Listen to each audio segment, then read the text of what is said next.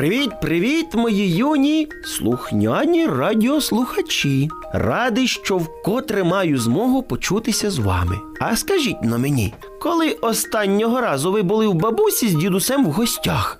Як часто ви до них їздите? Якщо поїздка до них вам не приносить радості і не приносить задоволення, ото слухайте дуже уважно, бо саме для вас моя сьогоднішня історія.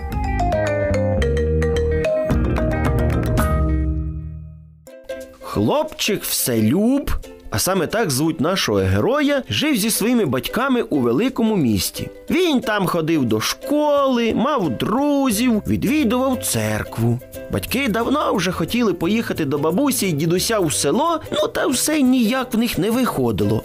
Ну, потрібно було працювати на роботі.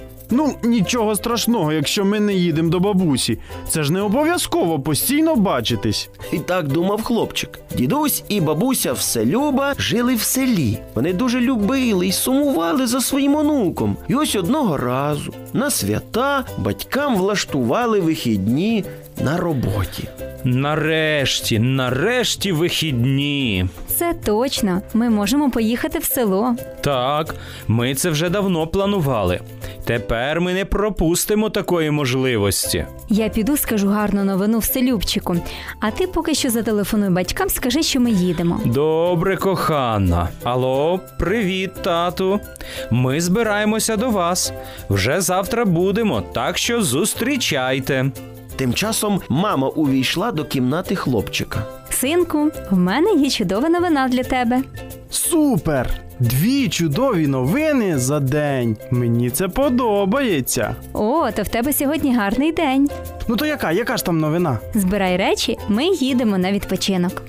На відпочинок? Прекрасно, море, сонце, пісок. О, ні, ні, ти мене не зовсім так зрозумів. Ми їдемо в село. Там відпочинемо від цього міського шуму, на свіжому повітрі. До того ж побачимось з бабусею та дідусем, адже вже так давно були в них. О, ні, ні за що я не поїду.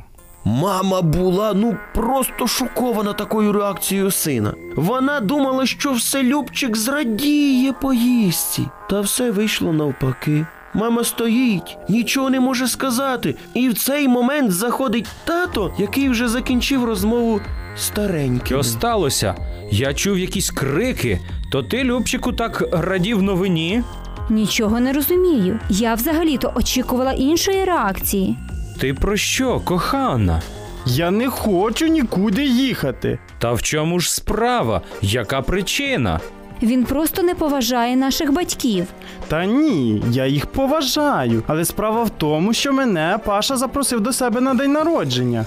Варто сказати, що вселюбчик був дружелюбним хлопчиком, а Павлик то був один з його найкращих друзів.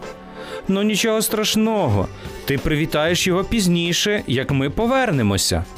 Ви не розумієте, це буде неповторний день народження. Там буде батут, гірка, з якої можна з'їжджати прямісінько в басейн. А ще його батьки на один день візьмуть у зоопарку поні, на якому ми всі зможемо покататися. Все зрозуміло. Він проміняв стареньких на поні. Дійсно, грандіозна подія. Ось і я про це. Я там дуже хочу бути. Я розумію, синку. Та й ти постарайся зрозуміти. Що саме, тату? Твої дідусі і бабуся, вони вже старенькі. Ми надто давно в них були, і невідомо, коли ще матимемо змогу поїхати до них. Так само, як ти мрієш побувати на дні народження Павлика, так само старенькі мріють побачити свого онучка. Як ти думаєш, ти міг би здійснити їхню мрію? Думаю, що мені це під силу.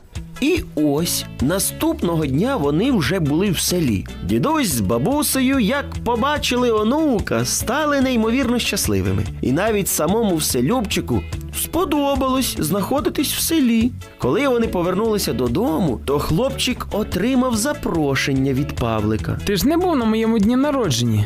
Та я хотів, щоб ти пострибав на батуті і з гірки поз'їжджав. Приходь до мене завтра. Ось так вселюбчик здійснив дві мрії: свою і бабусі з дідусем.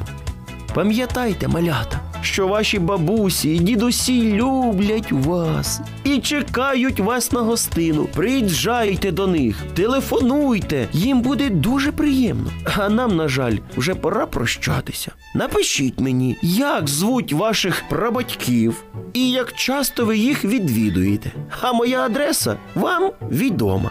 До наступної зустрічі в ефірі.